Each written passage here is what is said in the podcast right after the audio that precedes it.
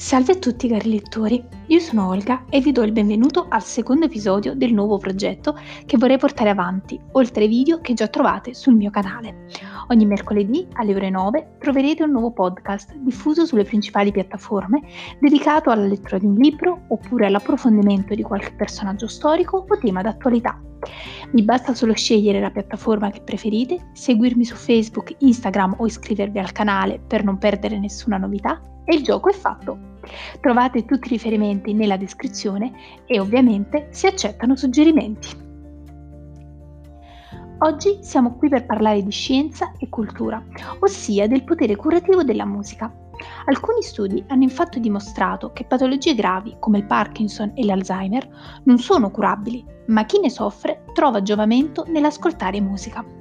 In più, aiuta i pazienti più gravi a tollerare meglio il dolore. L'argomento di cui parleremo è una mia parziale rielaborazione di un articolo scritto da Andrea Porta per la rivista mensile Airone che trovate in edicola e che ritornerà spesso durante i nostri appuntamenti. Partiamo subito.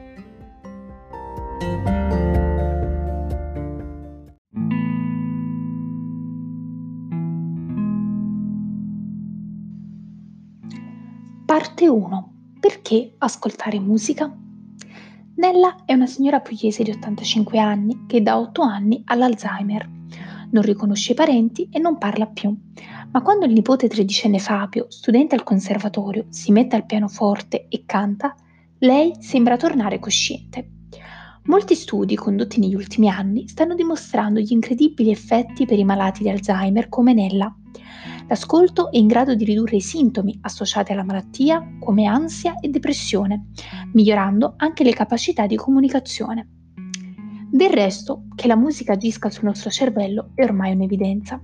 Ascoltarla e suonarla influisce positivamente sul corpo calloso, ossia il ponte di fibre nervose che collega i due emisferi cerebrali.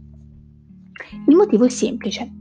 Enrico Granieri, neurologo e docente all'Università di Ferrara, precisa che la musica ha una notevole capacità di guidare i comportamenti motori ritmici, come la danza. L'abitudine all'ascolto della musica rinforza inoltre le funzioni sociali, attivando i neuroni specchio, coinvolti nell'empatia. Nel 2017 uno studio internazionale effettuato su 364 bambini autistici fra i 4 e i 7 anni non ha dimostrato purtroppo miglioramenti significativi in termini di sintomi, ma ha evidenziato effetti positivi per quanto riguarda la socialità. Allo stesso tempo si è anche visto come l'ascolto di musica aiuti i bambini dislessici a leggere e scrivere meglio.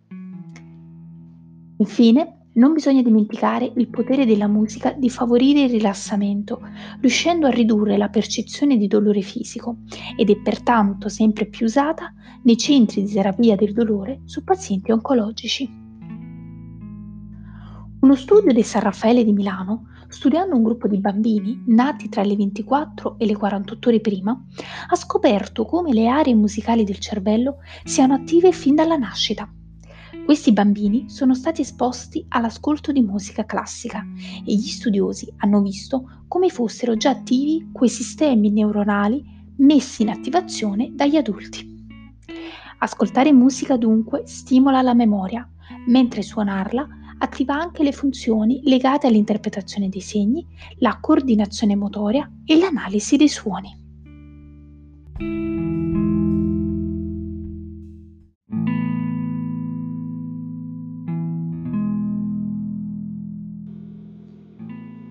Parte 2.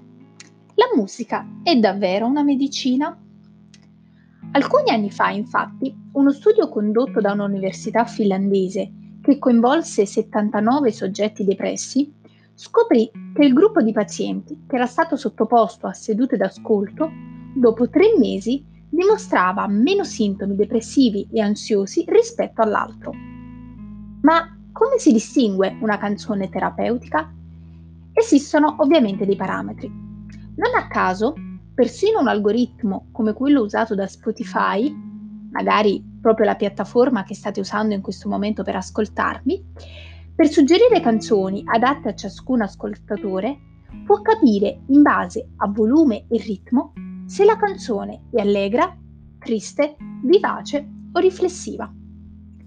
Anni fa, Raymond MacDonald dell'Università Britannica di Glasgow aveva fatto ascoltare alcune canzoni a dei volontari per individuare i pezzi più antidepressivi.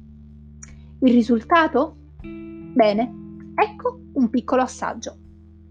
Se cercate una canzone che vi comunichi serenità, allora non potete non ascoltare What a Wonderful World di Louis Armstrong. Se invece siete giù di corda e avete bisogno di carica ed energia, giunge in vostro soccorso Gloria Gaynor e la sua I Will Survive. Oltre al classico Don't Stop Me Now di Queen o Happy di Pharrell Williams. Parte 3. Perché la musica ci fa piangere, ridere ed emozionare? A volte è incredibile come una canzone possa modificare il nostro stato d'animo. Provate ad esempio ad ascoltare Someone Like You di Adele, grande successo del 2012. Al di là del testo e della melodia malinconica, cosa fa commuovere chi l'ascolta, anche senza capirne le parole? Il già citato Enrico Granieri spiega che diversi studi condotti in tutto il mondo sembrano indicare che alcuni passaggi musicali, quali stacchi improvvisi, riescono a provocare emozioni, brividi, lacrime o pelle d'oca. Dunque, pur con certe differenze individuali, si può individuare una grammatica universale delle emozioni nella musica. La musica infatti non agisce solo sul cervello, ma la risposta emotiva è spesso associata a ricordi o eventi che abbiamo vissuto. Ecco perché, mentre ascoltiamo una canzone della nostra adolescenza, alle note del ritornello ci prende un tuffo al cuore. È il fenomeno della memoria episodica o involontaria, oltre al fatto che la musica è un modo di comunicare che stimola il dialogo e il confronto fra generazioni diverse. Dunque la musica parla di noi, così come afferma Romeo Lippi, che durante la sua attività didattica ha notato come i ragazzi più introspettivi e con una maggiore apertura mentale apprezzino brani complessi con testi raffinati. Inoltre, un leggero sottofondo musicale pari a 70 decibel mentre si lavora migliora la nostra capacità di risolvere i problemi, ancor meglio se la musica è solo strumentale, come ad esempio la musica classica, che io preferisco.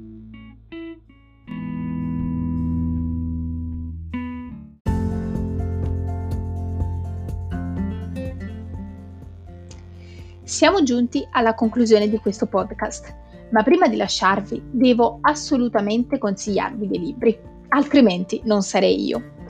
Per approfondire, infatti, potete leggere Il cervello musicale, il mistero svelato di Orfeo, edito da Il Mulino di Daniele Schoen. Oppure Fatti di musica, la scienza di un'ossessione umana, pubblicato da Codice Edizioni, scritto da Daniele Vitin. Grazie per essere arrivati fino alla fine. Spero davvero che questo podcast sia stato di vostro gradimento. Noi ci vediamo mercoledì prossimo e, come dico sempre sul mio canale, ricordatevi che la lettura sia sempre con voi. Ciao!